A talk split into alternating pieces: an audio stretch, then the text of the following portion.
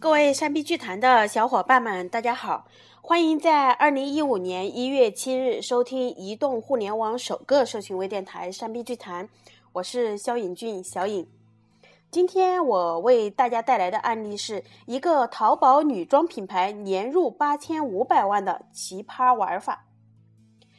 电商已经完全进入红海时代，想要通过低价、渠道等方式竞争，最终只会自取灭亡。而品牌将会成为红海时代竞争的关键。如何树立品牌？那就要做产品的深刻功力。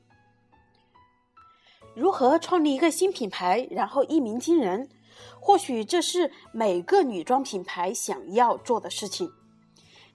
今天分享书艺这个淘宝女装品牌的奇葩打法，希望能给每个做品牌的人一些新的启发。书艺是一家大众定位的品牌女装。受众年龄十八到三十三岁，CEO 潘兴龙原来是在一家著名广告策划公司工作，江湖人称老潘。二零一一年一次偶然的机会，他和一呃一位做外贸的朋友决定一起做女装生意，这是书艺品牌的起源。刚起步时，虽然合伙人有外贸经验，但做的是牛仔裤，在女装上面并没有经验。经常是拿一个款过来却卖不出去。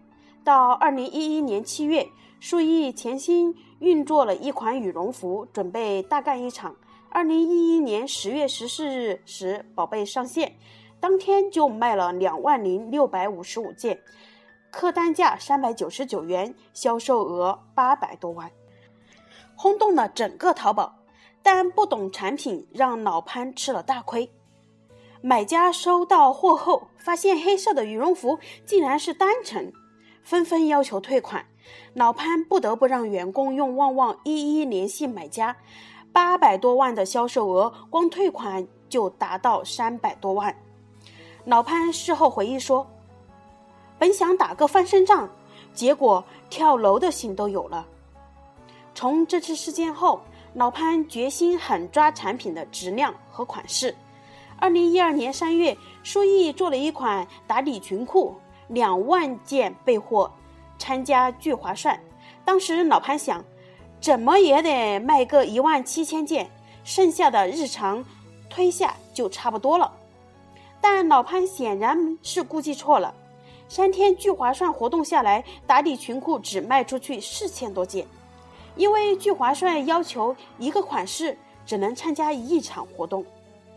这就意味着剩下的裙裤不能够再参加聚划算了，怎么办？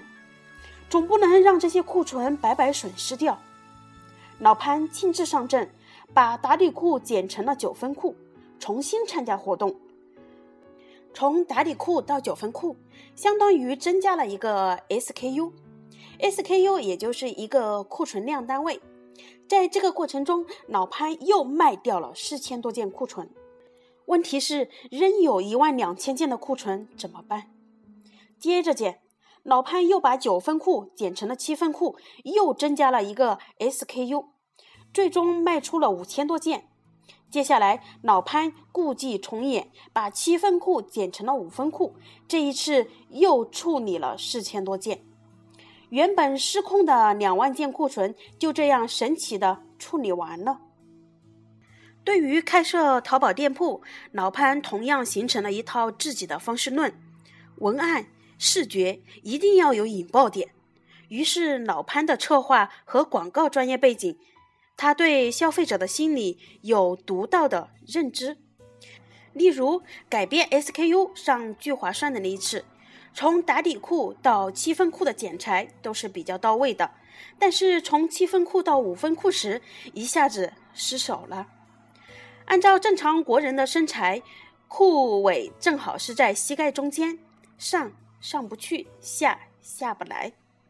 无奈之中，老潘想到了以视觉作为突围方法，让模特拍照时用电风扇把裙子吹起来，这样拍出的画面立体感更强。女人要的就是那种动感。他说，当时。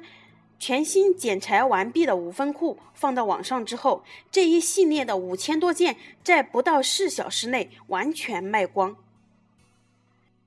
舒逸同样擅长新兴概念的打造。二零一三年国内流行马海毛，舒逸随即上了一款波丝绒的产品，材质比马海毛高档多了，买家听起来明智也舒服。老潘说。值得一提的是，舒逸造出来的新词汇都是他们独创的，全网搜不到第二家店。比如夏天的防晒衣，舒逸就给其起名为“冰蚕麻”。新词、新概念的打造，直接为舒逸带来了订单。老潘说，夏天的连衣裙肯定不能用黑色做主图，因为黑色吸热呀。对于细节，老潘也头头是道。他说：“聚划算每天十点开团，前十分钟开团销量最多的一定是用户年龄最小的，因为年轻人手脚快。这些细节的洞察让舒逸在文案和视觉上都能够深入用户的内心。在员工眼中，老潘是最能抠的一个人。这里的抠不是指吝啬，而是对细节的纠结。”在老潘的纠结文化下，舒逸的员工也逐渐学会了抠。不管是负责文案还是视觉的员工，在写作和作图前都会先思考一下产品。他们也会套用老潘的一套理论框架来进行分析：用户在哪里？怎么样打动用户？引爆点是什么？前三屏怎么做？前五屏怎么表达？在变化 SKU 打发卖完库存之后，老潘心有余悸。减库值增加 SKU 的打法，终归还是一招险棋，不能形成常态。此后，老潘决定不再用吃库存了，而是找工厂生产。舒逸和工厂谈判的唯一条件是，所有卖不完的库存，舒逸不承担。而要不承担库存风险，舒逸需要重新定义和厂商的关系，把二者利益捆绑在一起。行业一直以来的规则是，品牌商让厂家报价，工厂报出了一个价格后，品牌商会还价，这样大家总会觉得自己吃亏。而老潘走的不是寻常路。厂家必须负责将舒逸的产品做好，由舒逸方便派人进行质检。而工厂的报价只要在合理范围内，舒逸都会接受。不还价的背后附带着另外的要求，保证店铺的评分。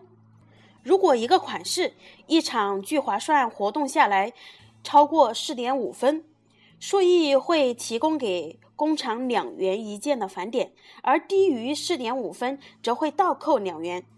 这样的利益分配机制让工厂对质量产生了强大的动力，而舒逸在供应链的管控上也变得更为省时省力，且保证了服装质量。同一个生产线出来，老潘也能保证舒逸的质量最好。款式的畅销以及视觉文案的独到，难免让舒逸碰到抄袭者。对于抄袭舒逸款式的卖家，老潘同样反其道而行之，没有花大力气管控渠道，相反会打电话给抄袭者，告诉对方哪里没有抄好。老潘还会教他们卖货的好方式，并告诉他可以直接拿舒逸的产品去卖。还不吃库存，老潘这种动之以情的方式，将大量山寨抄袭者转变成了分销商，而有一些工厂的品牌商也转而找到了舒逸，为舒逸供货，原本抄袭行为渐渐变少。做了三年女装，舒逸去年销售额达到八千五百多万。当问其感受时，老潘苦笑着说。这确实是一个苦逼的行业。说到核心的竞争力，老潘回答道：“产品永远是核心。”亲爱的听众朋友们，故事到这里就结束了。欢迎加我的 QQ 或者是微信三九五八四三零四六，与我一起探讨营销知识。明天将由山 B 剧团的主播萧何俊米芒为大家带来三万打败三百万、偷天换日的地产商之战。我们下期再见。